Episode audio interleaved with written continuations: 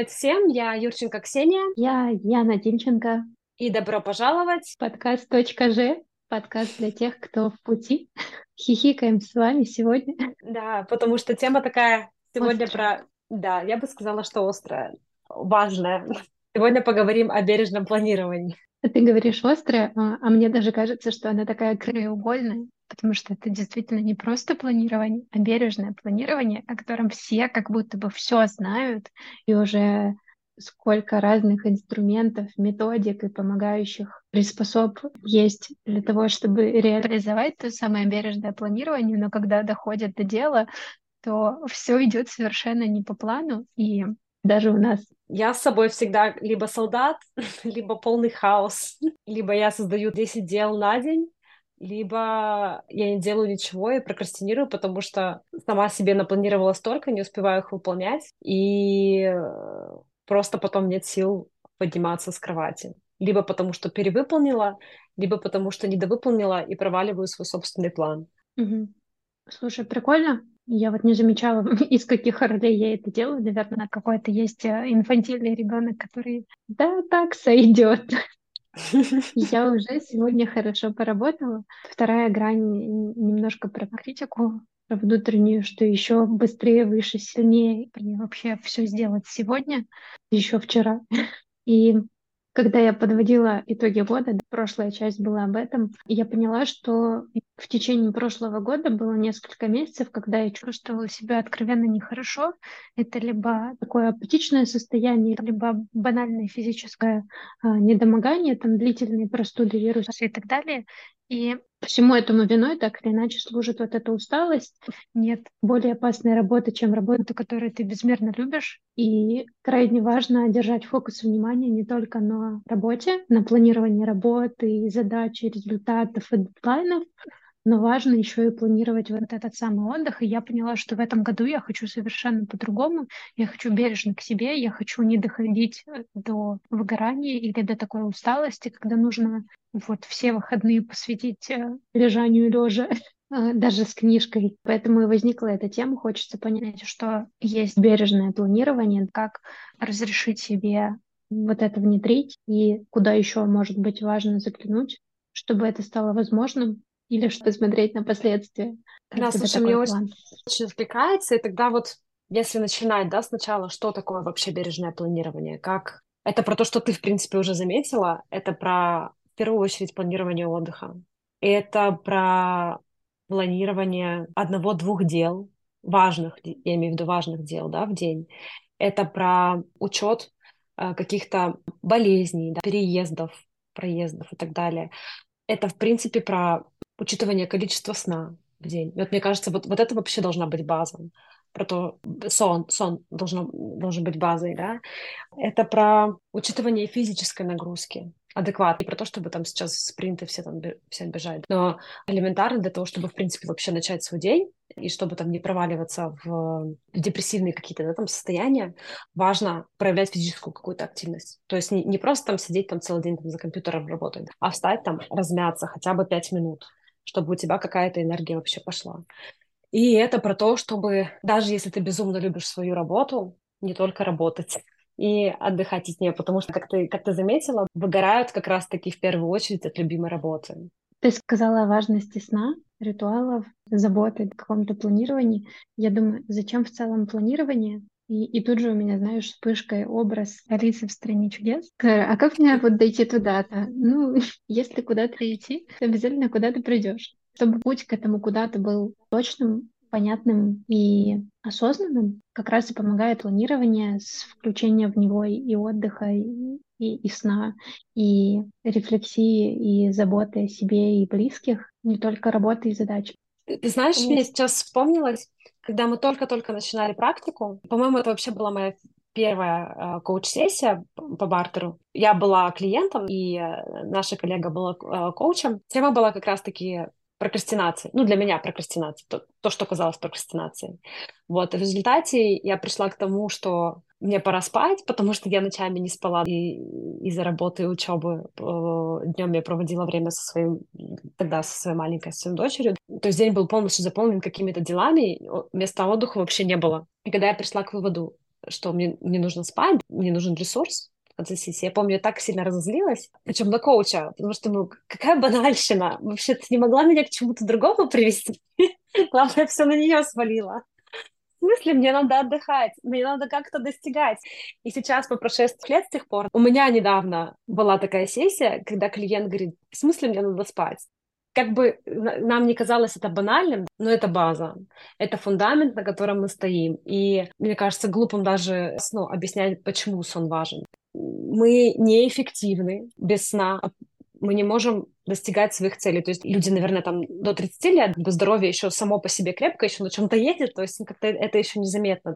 То есть если не важен этот аспект, то посмотрите именно на то, через призму ваших целей в работе. Если вы хотите быть более эффективным в своей работе, если вы хотите достигать целей быстрее, начните спать. И спать вовремя. Вот так мне хочется сказать. И у тебя да, мысли? кажется, одни из самых э, страшных пыток были связаны как раз с депривацией сна. Капли воды по темечку. Ух, ты прям важную тему подсветила, потому что я вспомнила о том, как э, в процессе переездов одна часть внутренняя говорит о том, что теперь нужно основательно взяться и за адаптацию, за настраивание, налаживание быта в новом месте, и у тебя вот здесь вот ворох дел, вторая часть тебя разрывается и говорит, что тебе профессионально там нужно устаканивать все вопросы, и это тоже требует очень много внимания, и при этом у тебя есть психика, которая просто в шоке сидит, вот эта вот обезьянка с тарелками, кричу вообще происходит, где мы находимся, почему нельзя остаться вот в том месте, где мы были, где все понятно и просто, где у тебя вот магазин, вот знакомый, вот, значит, мастер маникюра и парикмахер, вот друзья и компания, и, и в целом как бы все налажено. Мы почему сейчас э, находимся в каком-то другом пространстве, и вот это переваривание, оно тоже требует дополнительного какого-то ресурса внутреннего прежде всего, как компьютер, которого ПО, когда загружается, обновляется, ты вот хоть зашевелись мышкой, включайся, выключайся, вот процесс идет. И глобально вот этот процесс идет в процессе сна особенно, и мне кажется, что я на первых порах прям гораздо больше спала, чем мне требовалось это делать в каких-то привычных условиях, просто потому что вот процесс обновления операционной системы, он там внутри идет, и сопутствующее это, естественно, какое-то состояние разбитости, усталости, психики просто нужно адаптироваться. И тут я думаю, а что может помочь нам экономить вот этот ресурс, да, или экономить время на адаптацию, понимая, что психика работает таким образом. Первое приходит в голову банально резать свои планы. Сейчас я напланировала, исходя там из итогов года, что ключевые задачи вот у меня раз, два, три, десять штук. И тут же приоритизация. А что действительно важно? А что является первопричиной? Что следствием? Что из чего вытекает и на что влияет? И тогда вот пусть их будет три, но важными будут именно они, потому что если условия меняются, значит моего ресурса становится априори меньше на какие-то внешние мои действия. И в целом неважно, это переезд, или это новый коллектив, или это новая компания, или это новая сфера деятельности.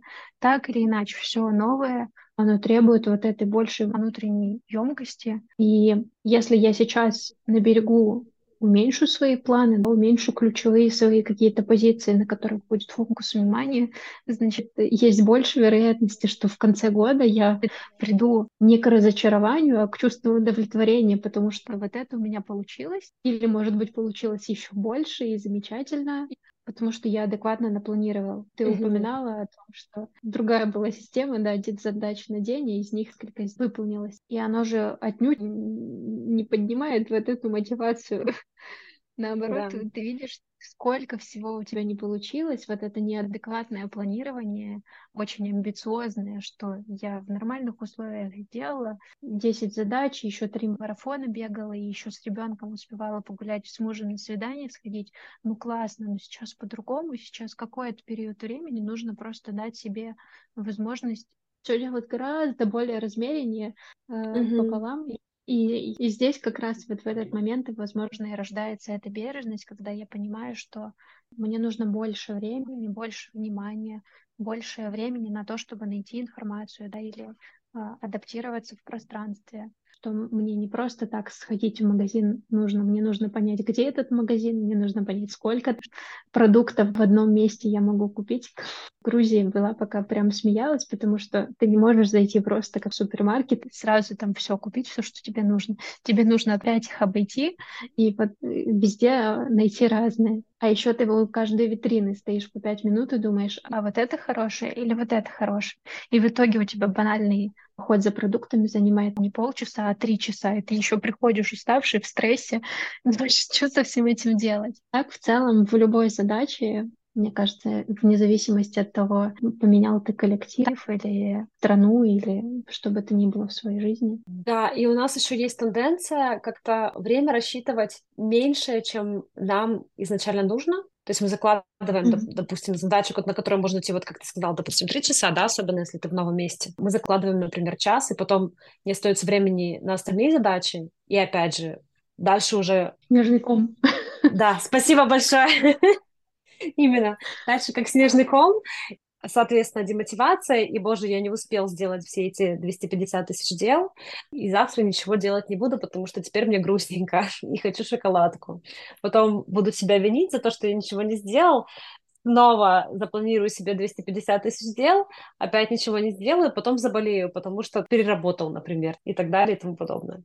Слушай, очень точно ты сказала. Хорошо, если вопрос оценки сдал, не сдал, получилось, не получилось. Но когда на этом завязано очень много процентов, когда от твоей собственной эффективности, от твоего собственного состояния зависит в целом атмосфера дома, того, с кем ты взаимодействуешь, с кем ты живешь. И если ты помогающий практик, значит еще и клиенты, процессы. В общем, все стоит на состоянии, то вот она, краеугольный камень, бережное планирование. Бережно сначала к себе, потом к пространству, потому что если мы живем с кем-то, да, у нас есть семья, близкие, значит, у всех процесс адаптации может проистекать совершенно по-разному, в разном темпе.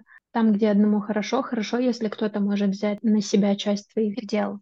А если нет, если ему еще хуже, и он нуждается в твоей поддержке. И громкая маску на себя, оно работает просто как никогда. Да, я замечала, что если я не высплюсь, например, а, опять возвращаюсь к сну, я не могу выдерживать эмоции своей дочери. И я начинаю срываться. Срываюсь я, потом я уставшая, я срываюсь на нее, она в плохом настроении, потом она расстраивает, например, моего мужа, потом мы все вместе ругаемся и идем спать не в настроении, уставшие, вымотанные.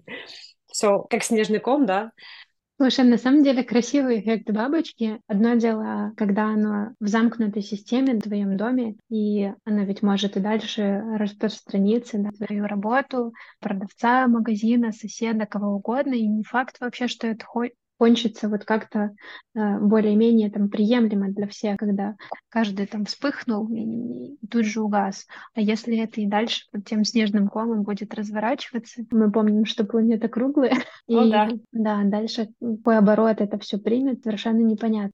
О чем думаю? Про то, как вообще подступиться к процессу планирования, еще и бережного планирования, с учетом того, что очень много методик, очень много разных инструментов, ежедневников, приложений, которые помогают нам организовать свое время, может быть, поделиться своими какими-то успешными техниками, успешными сказала, и сразу такое отторжение внутреннее. Поделиться техниками, на пути. которые срабатывают, да, так или иначе у нас э, сейчас уже, да, по истечению какого-то времени и опыта жизненного. Если у тебя полюбившийся тебе инструмент, который помогает планировать вот день или более продолжительный период? Я поняла, что мне важно а, внедрять привычки по одной. Причем тенденция у меня наоборот как раз таки попробовать сразу изменить все. Срочно там на строгую диету по питанию, срочно никакого кофе, никакого черного чая и так далее и тому подобное. И э, меняем жизнь, там бегаем по утрам. Вот, я поняла, что... И все равно я возвращаюсь к тому, что у меня постепенно появляются там, определенные привычки. Правильно, сейчас у меня хороший сон, и а, сплю я всегда вовремя. Я тебе говорила об этом, что я не могу, я не могу больше не спать.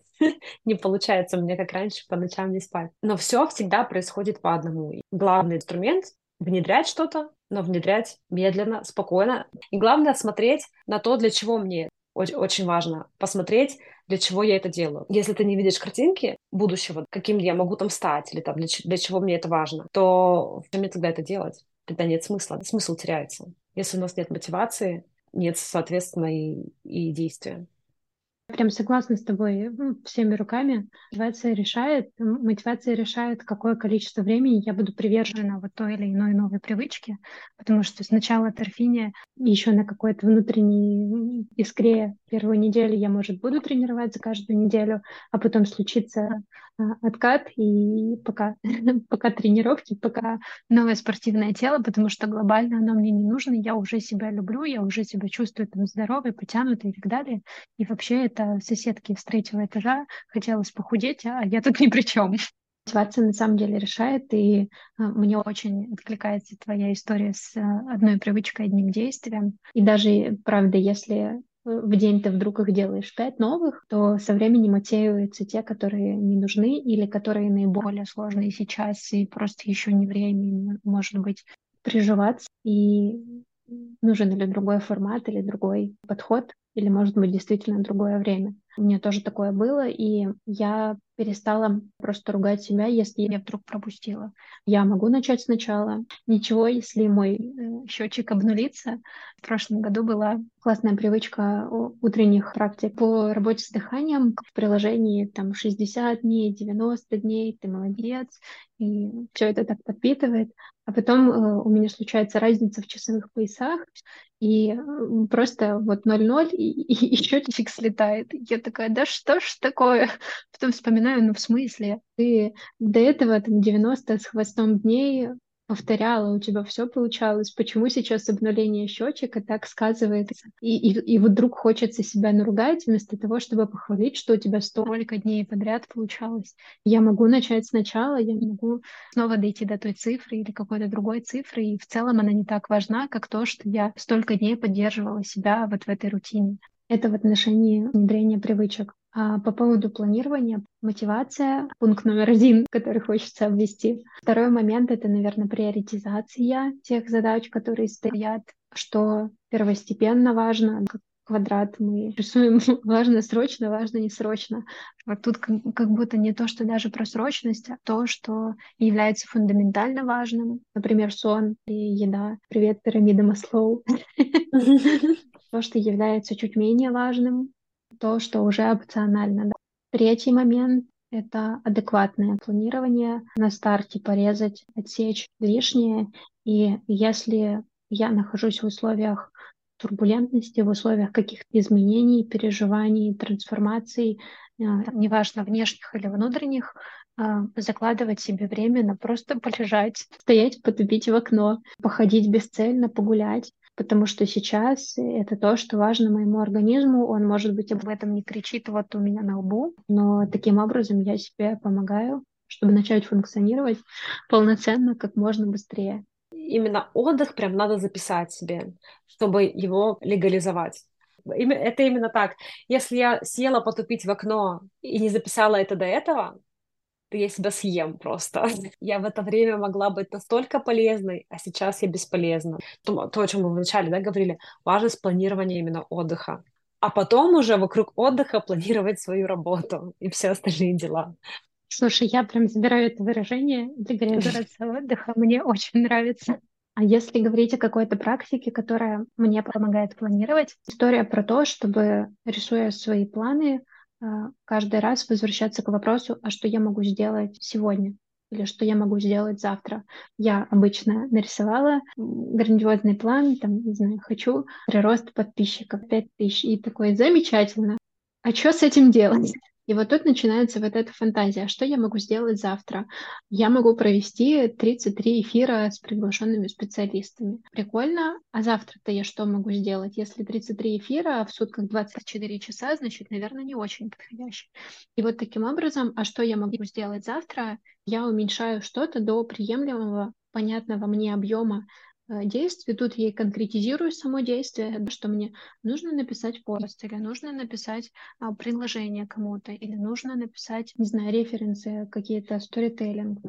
Все что угодно, чтобы оно вот уместилось в понятную для меня задачу, измеримую и во времени, и, и для моего мозга понятную. Но при этом те шаги, которые я до этого отмерила, я их тоже могу зафиксировать и отметить как реперные точки что будет следующим, что может быть тем самым следующим шагом, когда я уже сделала шаг номер раз, что будет шагом номер два, какие шаги еще приведут меня к следующим. Таким образом, фиксировать шаги по всем ключевым векторам, которые сейчас стоят передо мной, естественно, и... замотивированным. И мне кажется, еще важно разбивать на подцели такие, отмечать для кого-то там раз в месяц, для кого-то раз в квартал, что я сделал и чего я достиг. Каждую эту мини-подцель отмечать. Вот мне кажется, вот это тоже очень mm-hmm. важно. Прям отмечать. Праздновать, правда, и сверяться с тем, какие мои действия на самом деле могли вот стать тем результатом, который я вижу сейчас. Может быть, дело в итоге не в эфирах, да не в сторителлингах, а в коллаборациях или чем-то другом. И это помогает корректировать вектор в процессе, корректировать в целом и вектор, да, куда я иду, и вектор моих действий. И это тоже тут же отображается на планировании, что тогда на следующий период мне нужно вынести в приоритет, чтобы прийти к желанной цели.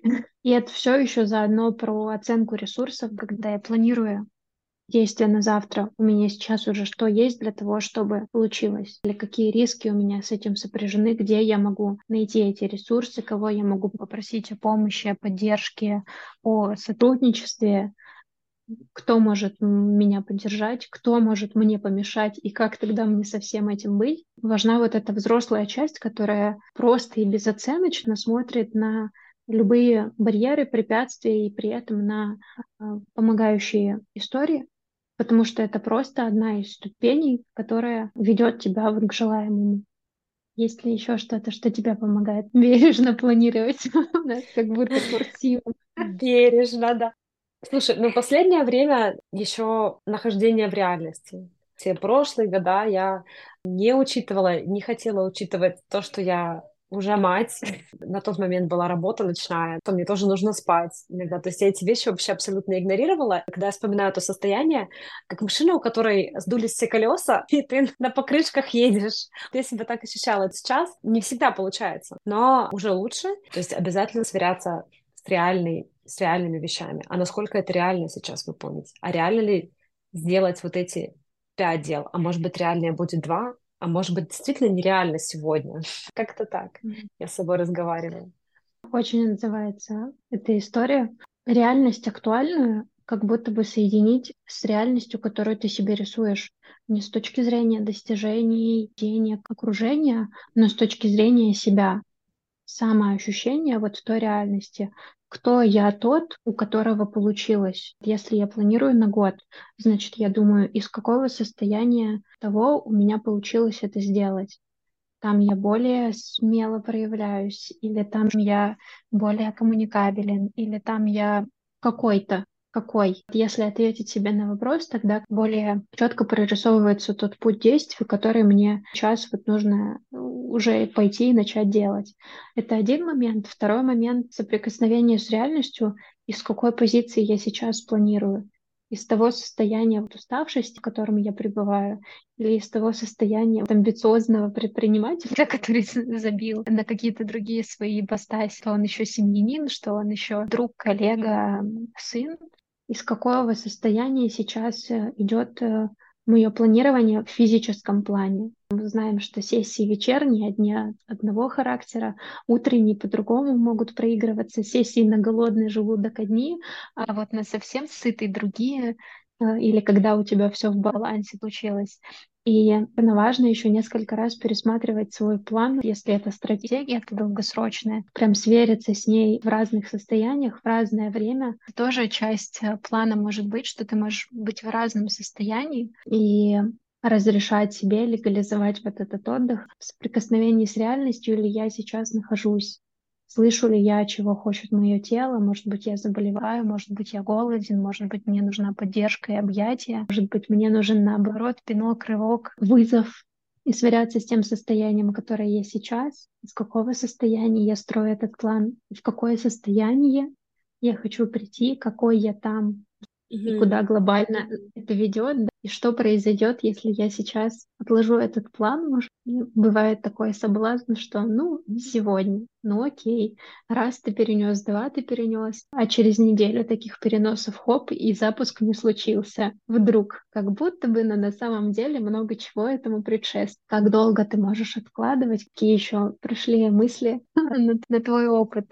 Ты знаешь, наверное, сама себя отрефлексировала сегодня и увидела, что все-таки изменения есть, потому что в начале нашего с тобой сегодняшнего подкаста я думала, что как это я про бережное планирование буду говорить, когда я совсем не про это. И тут поняла, что какие-то привычки-то я внедрила, зашли они, вот так, как я сказала, постепенно, но хорошо. Какими-то привычками я как будто бы уже сжилась. Так мы зубы чистим по утрам, рефлексируя, смотря на это все, думаю, бережно важно. Слушай, ну класс. Тогда наш подкаст справляется с той задачей, он изначально задуман как некая рефлексия, которая может вам отзываться. Я, наверное, тоже забираю тот пункт, что хочу пересмотреть еще раз план, который я нарисовала себе, и сверить с точки зрения бережности и легализации отдыха, есть ли он там и в каком количестве. Давайте прощаться. Был ли полезен, хочется спросить, такой формат для вас, что вам удалось отрефлексировать в процессе? Пишите, делитесь в комментариях, лайки, репосты. Приветствуются. Это была Яна Тимченко. Да. И Юрченко Ксения. Пока-пока.